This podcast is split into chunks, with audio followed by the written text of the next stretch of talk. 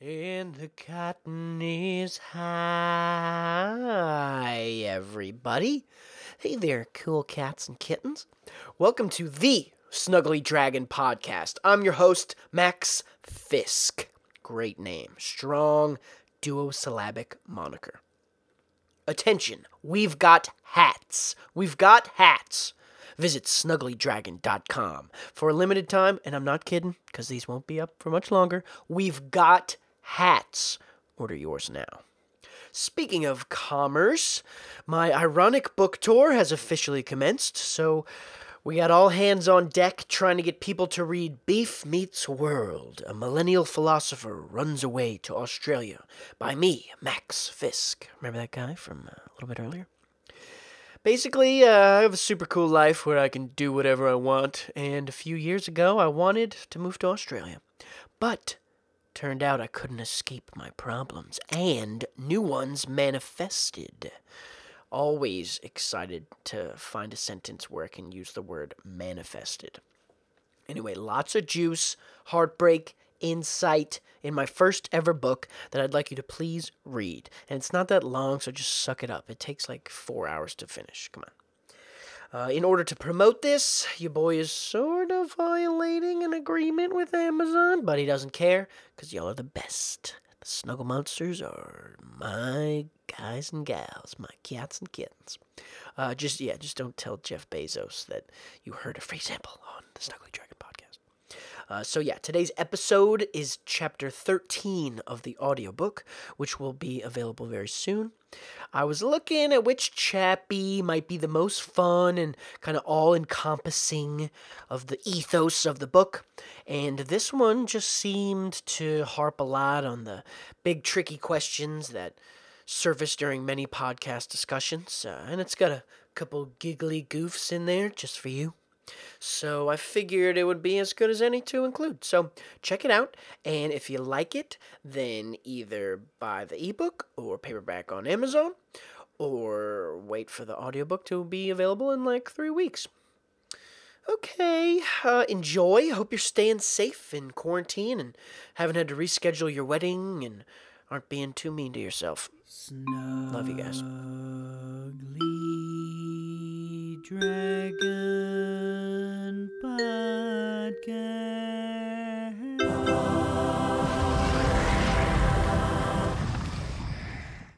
Chapter 13 Religion?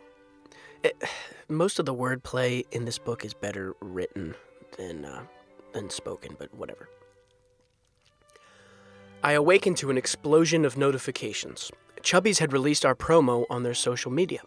Between Facebook, Instagram, and Twitter, I estimate that 62,000 different people saw it in the first few weeks, which is way the largest audience my work has ever had. Assuming that only 30% of people actually laughed out loud, this means that with just one project, I contributed to bringing physical joy to 18.7 thousand people, which overshoots my yearly quota of trying to create 50 laughs per day by nine days. And as I write this, it's only April. Looks like I need to set a new giggle goal or just take the rest of the year off. In early October, we are at over 105,000 total views. Does that make me a beast? Am I an international commercial star? What a winsome day that was. All my friends were losing their respective cools, sharing the video, and blasting me with positivity. I received a lot of encouraging female attention. The spot received unanimous adoration, not a freckle of negative critique, even from internet trolls. That evening, I got high and convinced myself in the shower that I was literally in heaven. Even the smarmy little voice who reminds me of all my stress every day was like, Honestly, Beef, you did good, kid. Take the night off. I'll see you tomorrow. Do you ever sit back and realize how absurd existence is? Try it right now. Pause this handsomely recorded audio file and imagine in what way you would articulate to an alien how humanity works. Um, so everybody kinda runs around and uh, thinks and, and bangs, and which sometimes makes more of us, and stresses and sleeps and escapes his or her largely subjective notion of reality through chemical compounds and artistic distractions for like an average of uh, 78 years, then your fragile meat sack sort of just stops working. But uh there's speculation about what happens afterwards to the soul which is like a ghost thingy that only humans have though not tortoises or porpoises or anything else though. One so easily programs routine that daily activities seem normal but newsflash, you're a hairy, starfish textured monster floating in a chasm of invisible fluid. You are comprised of elements that formed after galactic explosions. The quantum particles that structure your physicality are completely unaware of who you think you are. Where's your consciousness located? Behind your face? Nobody knows.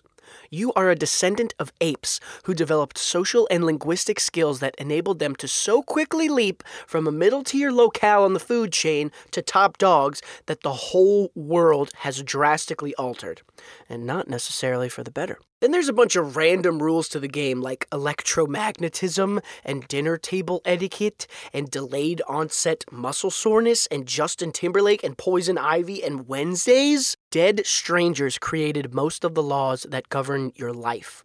The habits you develop are totally acculturated. You would be a completely different person if you were born in another time or place. Can you actually take credit for the things you do or even think? Do you have free will? Or do your genetic makeup and environment dictate everything? You can say, Well, look here, Beef. I can choose to slap myself in the face right now, a useless and anti evolutionary act, and no one told me to do it. Hence, free will. Nice use of hence, Chuck Dickens, but would you have done this unless I had contested your capacity for free will and your sociobiological blueprints had determined that you psychologically lean towards wanting to prove me wrong? Two catalysts which are beyond your control. Could you have ever not slapped yourself in the face, you doofus? People practice different religions across the globe. They all think theirs is the only right one, so can any of them be correct? It seems to me that a few penetrating questions can dismantle most people's theological arguments, which is dicey, thankless work. Why would a loving, omnipotent Christian God create a reality requiring the Holocaust, neonatal intensive care units, and, perhaps most paradoxically, confidence in his existence without compelling evidence? Wouldn't it be so easy for the Almighty to save millions of his supposedly beloved subjects' lives by dispelling doubt and producing some concrete proof of his entity?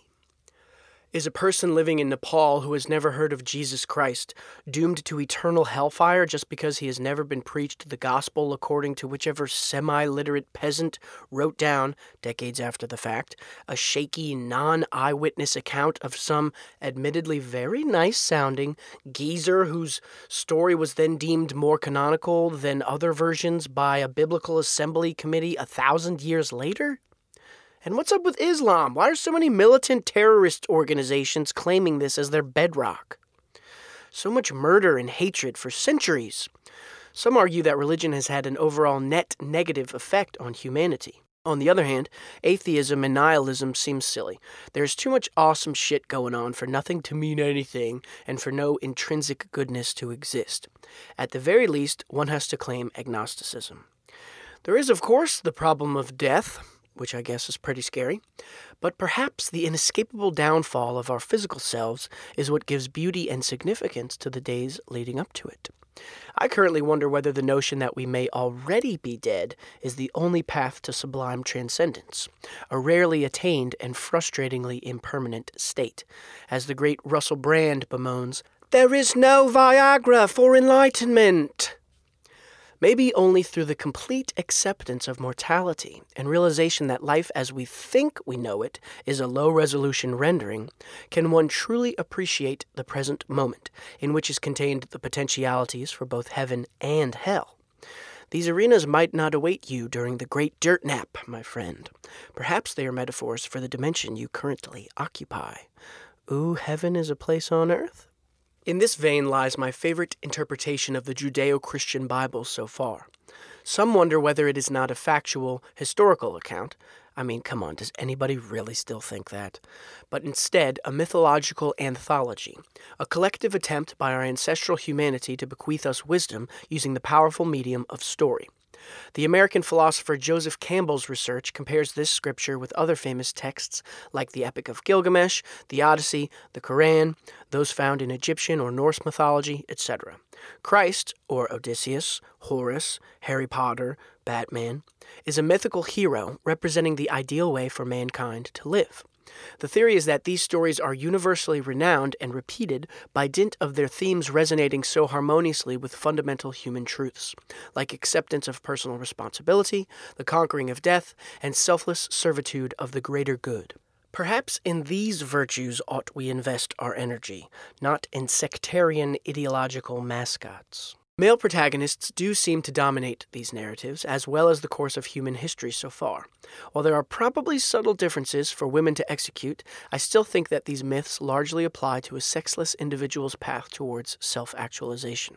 An issue, however, is that this is potentially just one of infinite inconsistent interpretations, a jerry rigged, unfairly optimistic juggling act by one well meaning philosophical faction.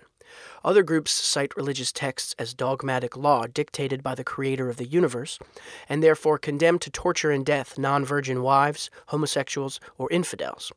Some heinous deeds, like the unforgivably, astoundingly pervasive pedophilia of Catholic priests, have gone down because of religion. But the Church, an organization whose material value, by the way, is unmatched on this planet, also clothes, feeds, and educates millions. How not to throw out the baby with the bathwater? Many, like the brilliant Sam Harris, claim we need to update our relationship with sacred texts to a more rational moral code that does not require, quote, faith, which is traditionally admired among religious communities as a virtue, but means conviction without proof. Honestly, Buddhism, sometimes described as a philosophy, not a religion, seems to be a solid play. Chill and breathe and meditate and beware of desire, fear, and expectation, and seek truth and enlightenment and accept suffering as an inevitable inevitability, and live aware of your connection to all things, especially the present moment, and just be nice, fam. I feel that most of the problems with civilization today come from having too many monkeys in the box. One can practically assume that each animal species has an ideal population size for an optimally functioning hive, herd, flock, etc. Editor's note These cannot possibly be true, but apparently you call it a business of ferrets, a conspiracy of lemurs, and a maelstrom of salamanders. What do you think the magic number is for Homo sapiens? Upon reaching which integer would our prehistoric hunter gatherer ancestors, those who evolved so many of the behaviors that we manifest today, start to separate into two distinct factions and carry on independently? Perhaps a clue lies in Dunbar's number, which theorizes that our neuroanatomy is primed for groups of about 150 people. There are obvious extrapolations to be made looking at modern societies cramped with millions. Is the surplus of our species to blame for crises like war, poverty, and crime? Malcolm Gladwell writes in his book Outliers about the happiest, healthiest cultures with the most longevity, which are small towns where all the constituents know each other personally. It's tricky.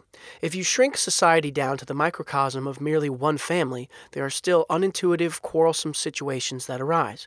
Good luck supervising this for 330 million boneheads in the USA, especially when its fortunate citizens were born there by chance, having no real grounds to claim ownership of the land as opposed to foreigners. I do not have an answer of how to conduct a harmonious national society, and I am worried that there is no magic formula. I wonder if we should retreat to taking care of our tribes of about 150, or at least secure their welfare first before concerning ourselves with the whole continent's issues. Let's, of course, strive for peace, work mostly within the current systems, and help outsiders who ask for aid. But perhaps we should more seriously prioritize the well being of a realistic, evolutionarily sensible population? Am I a dick? For a visceral, not always comfortable introduction to the mysteries of infinity, there is the shortcut of psychedelics.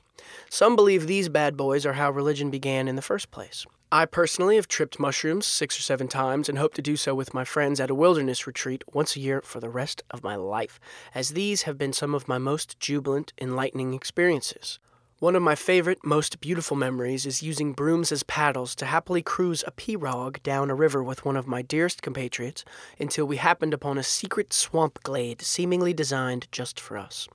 It began to rain, but the sun still shone through the trees as we laughed, cried, hugged, and abandoned ship. Pro tip there is something miraculous about bodies of water when you're tripping balls. Marijuana and MDMA are pretty fun too. Ecstatic chakra dancing will blow your mind, and apparently certain types of yoga can induce psychedelic visions.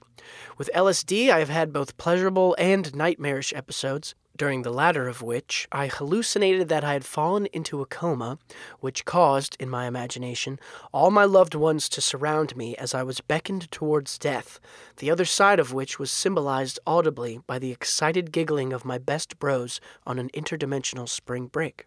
I think, quote, bad trips are just good trips in disguise. They probably just mean you have suppressed a psychological issue that these compounds force you to confront. Quote, real life is certainly less scary after one of those babies, and after a good trip, it is never the same in the best possible way. I have learned countless lessons about, quote, reality during my hallucinogenic adventures, many of which have enabled some wisdom you have hopefully gleaned from the previous pages.